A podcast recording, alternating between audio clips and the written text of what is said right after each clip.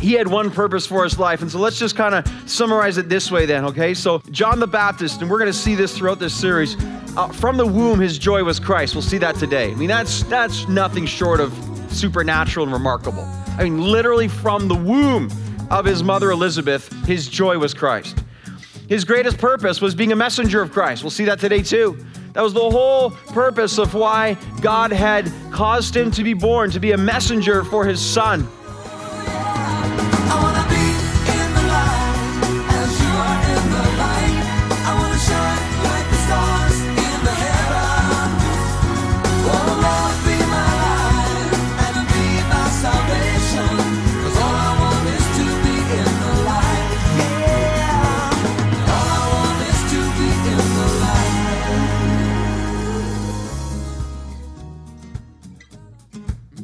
Well, good day to you all, and welcome to Live in the Light. Maybe you're dialing us in for the very first time, or maybe you're a regular listener. Either way, we are seriously thankful that you've joined us here today. Live in the Light is a radio ministry designed to see radical transformation through the revelation of God's Word. We're going verse by verse through God's Word today, in particular, beginning a brand new series. Joining me in our studio is our teacher, Pastor Robbie Symons. And Robbie, today we get to see one of the most fascinating, I think, characters in the Bible, pretty eccentric too, John the Baptist. Yeah, Jesus. What did Jesus call him again? No one greater born among women. Like that in itself gets your attention, right? Yeah, and yet a guy who ate bugs. Yes, exactly. Exactly, which we'll get into a little bit as well. Yeah, so for our listeners, I mean, it's a great time to tune in and to stay tuned in because we're going to take several days now to unpack, as you said, this really eccentric, strange character, but powerfully used character, John the Baptist. We affectionately like to call him John the Bee, right? Or Jay, Jay the, the, Jay the Bee. There you go. That's right. And uh, we're going to learn a lot. His life had a powerful message to it. And um, we're going to be learning, and I, I, think we'll be humbled by it, corrected, but hopeful overall we'll be really encouraged by this uh, too. So John the Baptist, man, man, what a what a guy! Again, again, the prophet for the Messiah. And so we encourage you, listen in, be excited, get ready to be changed and challenged. And as always, here at Live in the Light, we love to hear from you as God works within your life. Okay, loved ones, let's dial right away into God's Word. Luke chapter 1, beginning in verse 12. And today's message is entitled John, then Joy, and Jesus. And welcome to church this weekend. So glad you are here with us. And as you are sitting down, I just want to welcome you to a new series that we begin today. It's called this, it's called Less is More. It's the life and message of John the Baptist. We're going to be studying the life, ministry, and message of John the Baptist. And just as we get into that, I just want you to look at our series graphic here as a way of introduction. You will notice the greater than symbol is seemingly in the wrong direction. That's on purpose, okay? Because less really is more. Now, if you ask the world, actually, I saw a commercial, or I heard a commercial, I think it was recently, and I heard the phrase, less isn't more, more is more. And that's the way the world thinks. Of course, that kind of makes sense, right? I think it was in terms of money or something like that. More is more, right? But in God's economy, less is more. In God's theology, less is more. It's so counterintuitive. It's the opposite of how the world thinks, right? So, but think about it. Jesus says the last shall be first, less is more. Uh, Jesus talks about when we are weak, we are actually strong, less is more. Uh, Jesus tells us, and we understand, is that those who are despised are actually those are the ones who will be recognized, less is more. Jesus tells us that the humble are those who are exalted and those who exalt themselves will be humbled. In God's economy, in God's theology, less is more. Now, what we find here is that if there's one message that comes from the life and ministry of John the Baptist, it's this. It's he proclaims really the verse that summarizes his life. I must decrease, Jesus Christ must increase. Why? Because less is more. The more we decrease and the more Christ increases within our lives, and the more we actually find out what life is really about. So that is why I've been excited for this series when the idea first came this past summer. I remember being excited about it then, and I'm excited about it now. Again, it's Hard to believe we're here already. Some might practically, from a biblical standpoint, say, well, why would we be excited about the series on John the Baptist? We don't even know much about John the Baptist. Well, we know enough. But if you looked at the Bible and you looked at the character of John the Baptist, some would call him a crazy man. Many would call him a strange man. Be fair to say he was a lonely man, or at least he was a loner. After all, it was this John the Baptist who lived in the wilderness. His clothing was camel's hair and a leather belt, and his diet consisted of locusts and wild honey. Interesting. He was the kind of guy that seemingly out of nowhere, he would just appear and he would begin to speak truth for all who were there and for all who were willing to listen or not willing to listen. It didn't seem to matter. This is just what he did. He was the kind of guy that would seem to show up unannounced and be very strange again socially. Here's what one guy said about John the Baptist. He said this, I like this a lot. This amuses me, but also I think it's pretty accurate based on scripture. John the Baptist was like an under socialized relative. You have one of those in your family? Maybe you are that person in your family, right? Who shows up unannounced and unexpected at the holidays and at other social functions, and here it is, and embarrasses everyone. You know one of those people? Again, again, maybe we are that person here right now. But this is really who John the Baptist was like. Looked strange, talked strange, acted strange, and just showed up and, and just kind of blew truth through the setting. Again, for all who were there, it's quite amazing. But man, this John the Baptist, he was a man who had tremendous, tremendous purpose. And we're going to see much all the strange kind of parts of him. We're excited for this series because when you look at his life, I mean, from start to finish, he had one purpose for his life. And so let's just kind of summarize it this way then, okay? So, John the Baptist, and we're going to see this throughout this series. Uh, from the womb, his joy was Christ. We'll see that today. I mean, that's, that's nothing short of supernatural and remarkable. I mean, literally from the womb of his mother Elizabeth, his joy was Christ. His greatest purpose was being a messenger of Christ. We'll see that today too. That was the whole purpose of why God had caused him to be born, to be a messenger for his son, Jesus Christ. His main sermon, you could argue, his only sermon was the arrival of Jesus Christ. Behold, the Lamb of God who takes away the sin of the world. Repent, for the kingdom of heaven is at hand. We'll see that today. His greatest goal was the exaltation of Christ. Again, John 3:30, I must decrease, he Christ must increase. This is all he wanted. So you take all of this and here's the whole point of this series. This is where we're going. This is why it's going to be tough and this is why it's going to be great. The less John the Baptist became, the more he began to live.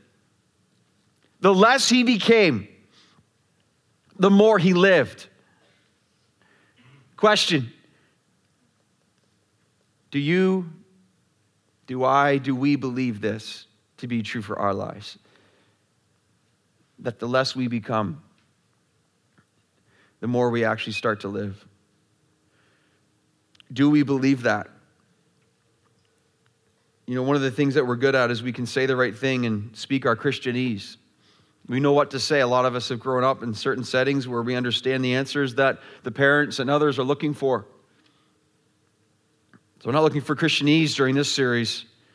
We're looking for sincere hearts and authentic movements in the Lord Jesus Christ. Do we fundamentally and theologically believe that as I decrease, I actually start to experience more of the life that the Lord would have for me? I suggest to you we can say, yeah, yeah, I believe that, but the reality is the lives that we live might say otherwise. That's why we're all challenged during this series. It's going to be good, but it's going to be hard. What I love about John the Baptist, we're going to see this, as much as he was an incredible example, humanly speaking, of a life we should model ourselves after, he was not perfect. Uh, John had struggles. We're going to see that within this series. John had doubts. Uh, John the Baptist was human. He also struggled with sin, and all God's people said, Actually, all God's people said, Yay! John the Baptist was a sinner just like me and you. We're so thankful that God's word is filled with people who struggle like us. And all God's people said, Yay! We're excited for this, right? Because we relate. If all we saw in front of us was perfect examples, we'd be so depressed. We could never be that way. But John the Baptist, as much as he had strength, he also had weakness. Thank you, Lord. Thank you for that. But in the end, he had purpose, massive purpose. If you think about what Christmas is, Christmas in its purest form, okay? I'm, I love Christmas. I pray for the right reasons. The theology of Christmas says Christ is coming. The announcement of the glory of God. Glory to God in the highest, and peace upon earth, on whom with God is pleased. Jesus Christ is coming. So, Christmas in its purest form is the annunciation that Jesus Christ the Lord has come, and John the Baptist had everything to do with that as well. I mean, born a few months apart, and their moms were cousins, and the whole purpose of John's life was to point to the life of Jesus. And so it's such a wonderful time to move towards Christmas and to see these things coming together. But as I've said a couple times already, let me say it again so clearly. I do have to warn you, though. This series is going to hurt. I mean, today's an introductory message, so it's we're entering into it, you know, with some kind of it's going to be gentle, but then as we go on, it's going to, it's going to start to hurt. But God tears us that He might heal us. And because the path of actually decreasing, it's not easy. It's not for the faint of heart. You know, sometimes Jesus says we're called to walk the narrow path, and I think there's a narrow path within the narrow path sometimes. To become less is to see the reality of what it really means to live. So let's begin. Luke chapter 1, verse 12. If you're not there already, please open your Bibles. Luke chapter 1, verse 12. Read our text and we'll jump in. Luke 1, verse 12. And Zechariah was troubled when he saw him, saw who Gabriel the angel, and fear fell upon him. But the angel said to him, Do not be afraid, Zechariah. Why? For your prayer has been heard. Isn't that theology right there just awesome? Loved ones, did you know why I can't get away from prayer in my life? I just want to come back. It's the such a battle to keep praying it, but just like look what just said right there. Your prayer has been heard. By who? By the Lord. When you pray, do you believe that God is listening? Is it just a rote kind of prayer? You're just sitting there and you're just speaking some again, Christianese, but you don't realize wait, wait, when I pray, it's actually being offered as incense to the Lord, and the God of the universe hears? He does hear. Your prayer has been heard. Notice, and your wife Elizabeth will bear you a son, and you shall call his name John. Favor of God, the grace of God. And you will have joy and gladness, and many will rejoice at his birth. Why? For he will be great before the Lord and he must not drink wine or strong drink, and he will be filled with the Holy Spirit. Notice, even from his mother's womb. And here's his ministry. And he will turn many of the children of Israel to the Lord their God. And he will go before him, Christ, in the spirit and power of Elijah. Why? To turn the hearts of the fathers to the children, and the disobedient of the wisdom of the just to the wisdom of the just. Notice, notice, his life summarized really in this last sentence to make ready for the Lord a people prepared. Let's jump in. Point number one we see this the prophet announced, listen. The prophet is announced, listen. Now, as we come to Luke chapter 1, we need context. Why? Context can be so powerful because it allows us to appreciate further the truth that is presented to us. Now, what we need to understand is that John's birth I mean, think of this John's birth, not just Jesus' birth, John's birth was prophesied 700 years before John was even born. 700 years, the birth of John the Baptist. Where do we get that from? We get that from Isaiah chapter 40, verse 3. A voice cries in the wilderness, Prepare the way of the Lord, make straight in the desert a highway for our God. This is speaking of John the Baptist 700 years before he was born. How do we know that? Matthew 3 says this In those days, John the Baptist, clear, came preaching in the wilderness of Judea, clear, repent, for the kingdom of heaven is at hand. For this is he who was spoken of by the prophet Isaiah when he said, This is pretty clear. The voice of one crying in the wilderness, prepare the way of the Lord, make his paths straight. Again, to understand that John's very birth prophesied 700 years before he was born. I mean, just think about that for a second. Think of the unity of the Bible again. Just stop long enough and just consider Isaiah 700 years before. John is born, predicted exactly and precisely. Luke now records, we understand again, Matthew records John the Baptist and his life, the unity of the Bible. Listen, the sovereign plan of God Who's in charge? God is in charge. Notice, notice, God's plan, exactly in God's timing. and exactly in God's way. Because God does exactly as He decides, and exactly as He allows, and exactly as He chooses to.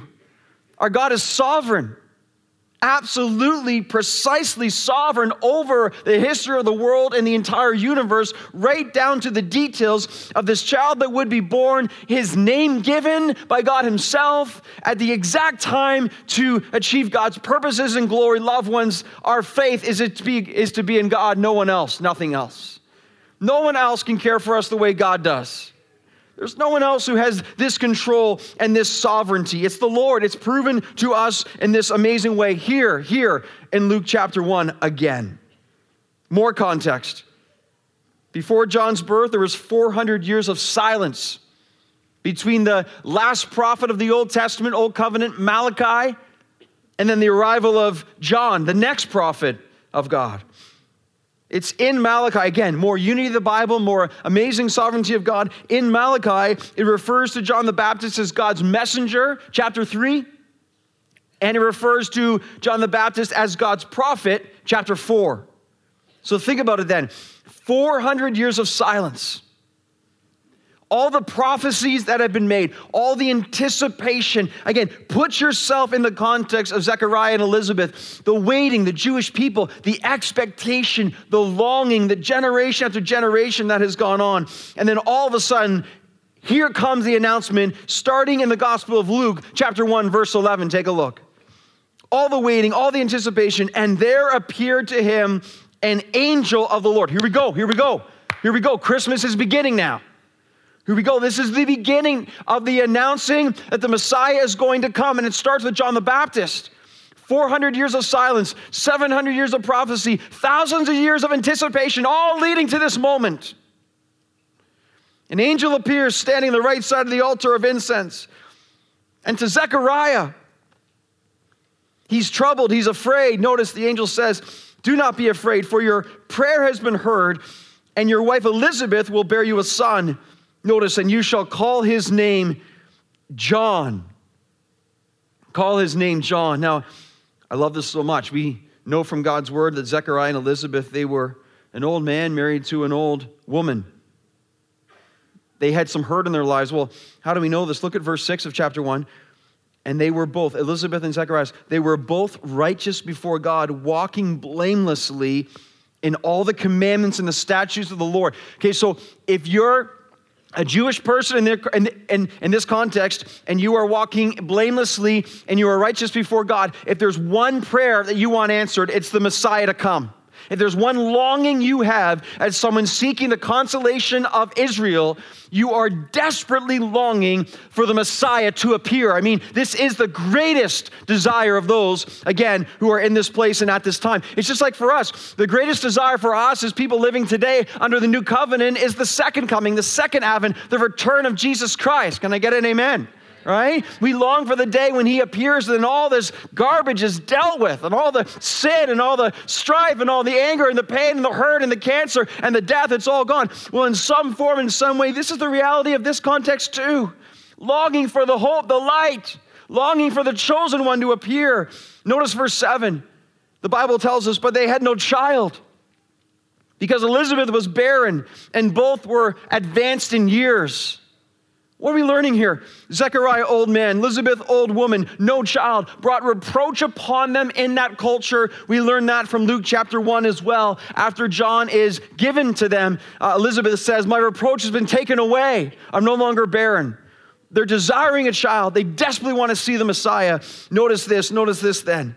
In one statement by the angel, their two greatest prayers are answered. The angel says, and you will bear a son, and you shall call his name John, and he will be great before the Lord. I mean, think about that. Think about that. In one statement, they probably gave up on any hope that they would ever see a child. And where they were at the coming of the Messiah, we're not sure. But in one statement, the faithfulness of God is seen to them in ways they probably never imagined their mind blown by the faithfulness, the grace, the power, the mercy, the goodness of God. Loved ones, take that truth of Zechariah and Elizabeth, put it in your life right now. What are we asking God for? What are we longing for Him to do? longing for his return, longing for him to be so gracious and kind to us as he is. But listen, the Lord will do what the Lord will do, and he will prove to be faithful as we sang today. Take that truth right now. You apply it in your life right now. You apply it as the Lord would have you apply it right now, and you understand that he can only be one thing to you faithful. He can only be good to you. We're not the judge of how God looks and what he does, he is. He's his own interpreter. And he will prove himself to be faithful again and again and again. That's why there's no one like him. Right down to the faithfulness. Think of this John was named before he was even conceived. Awesome God. And now look at verse 14. And you will have joy and gladness. And notice you will have joy and gladness, and many will rejoice at his birth. Why is this important? Joy and gladness. Many will rejoice at his birth. You know, I think behind this, again, if you understand the context of the time of this, really the beginning of the first century, which is where we are. This is when really our concept of time and the year that we're living in right now began with the birth of Christ. Awesome. But for Zechariah and Elizabeth and the Jewish people, the one commentator said it was a tumultuous time, it was a perilous age. The people of God had long left a place of peace. The political climate was thick with corruption. Darkness was everywhere. The rule of Herod was cruel and sinister and oppressive. The state of religion was plush with legalism and devoid of heart. Again, itself corrupt and riddled with deception. The poorer classes were being taxed to exhaustion. The taxes spent on the lavish creations of and palaces of Herod the power of Rome was growing with every single day, and the entire Jewish climate was being squeezed on every level. Tough, tough time to live as the Jewish people. For those genuinely seeking what the Lord would do and what He would bring, it was a very, very difficult time to hang on to this faith. So just imagine then, as you are a faithful Jewish person seeking the consolation of Israel and you're longing for the glory among the Jewish faithful. You are longing for the arrival of Messiah because he's the one that will solve the issues and the problems that you face. He is the one who will answer your greatest needs. Imagine some of the prayers that would rise up from God's people. Have you forgotten us, O Lord? Shine your light upon us, O God. Where are you, O Lord? But isn't it so true, loved ones? Listen to this. This is such an important principle for right here in Luke 1 and for our day today. Isn't it so true that the darkest hour precedes the dawn? Isn't it so true that the wilderness is the way to Canaan? God's people had to travel through the desert to get to the promised land. Isn't it so true that so often the darkest time of our lives is preparing us for the light and the glory of Jesus Christ to shine in a way we've never seen before. That is true here in Luke 1. And think of the day and time we live in right now. So dark. So many living without hope. No answers. And yet, could it be, and Lord, we pray would be, that truly the darkest hour precedes the dawn, and yes, the wilderness is the way to Canaan. I mean, who's that for right now? The anticipation then is massive in our context. And listen, listen, you got to see this, right? This isn't just a nice story, angel Gabriel appearing and Zechariah, oh, we get to have a child. No, no, no. Listen, this anticipation of the Messiah is first announced and first realized through the birth of John the Baptist. This is where it begins. The whole entire world changes as it's initiated through the announcement of the birth of John the Baptist. Because John the Baptist is the one who is the forerunner of Jesus Christ, the Son of God, the light of the world, who comes to live and die for our sins and be raised from the dead. It begins with John the Baptist. He comes to announce, Prepare you the way of the Lord.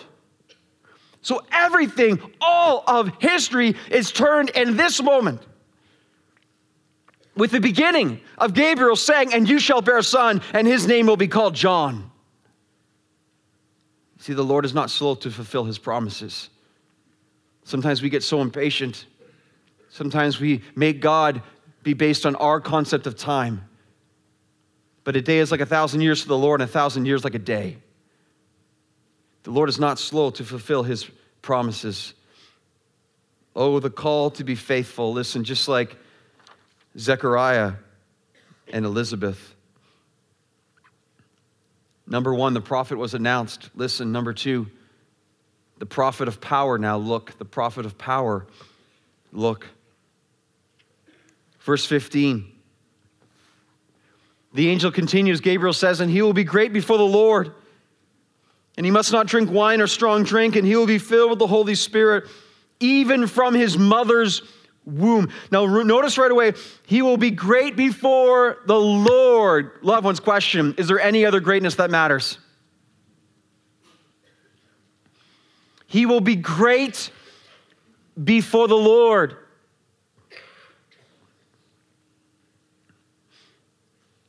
Who are we trying to be great before?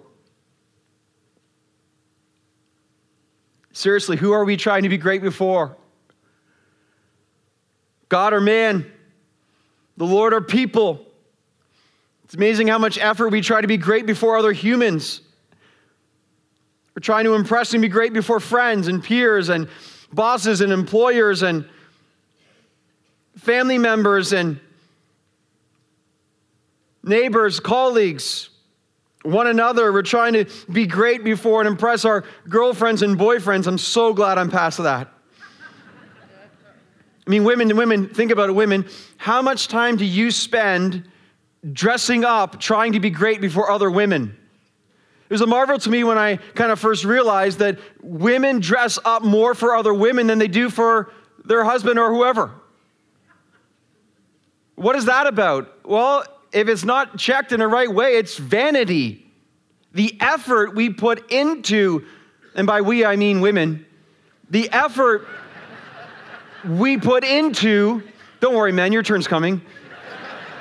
The effort we put into seeking to be great to impress humans, but where's the greatest before the Lord? And man, the world that we live in, this obsessed culture of trying to impress, impress with looks, impress with clothes, impress with cars, impressed with money, impressed with jobs, impressed with status, impressed with achievement, impressed with intellect, impressed with what is that all rooted in? Almost all the time it's rooted in you be impressed with me, and it's all horizontal. There's a form of greatness which just is a puff of smoke. Oh, here's John though. And he will be great before the Lord. And again, is there any other greatness that matters? The answer is no. Oh, to have our identity found in Him and our greatness before Him.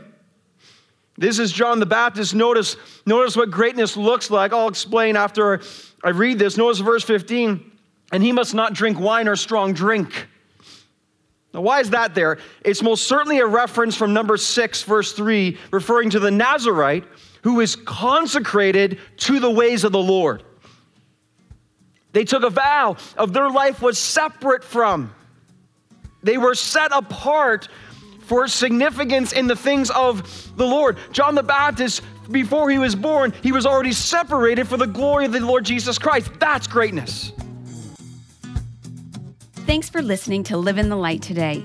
If you'd like to hear this message again or any messages in this series, visit us online at liveinthelight.ca. These messages aired each day are made possible by Live in the Light Power Partners, a generous group of donors who have pledged to give at least $30 a month to see the gospel advance. To become a power partner or to learn more about our ministry here at Live in the Light, visit our website at liveinthelight.ca. Thanks for listening today. Join us tomorrow at Live in the Light.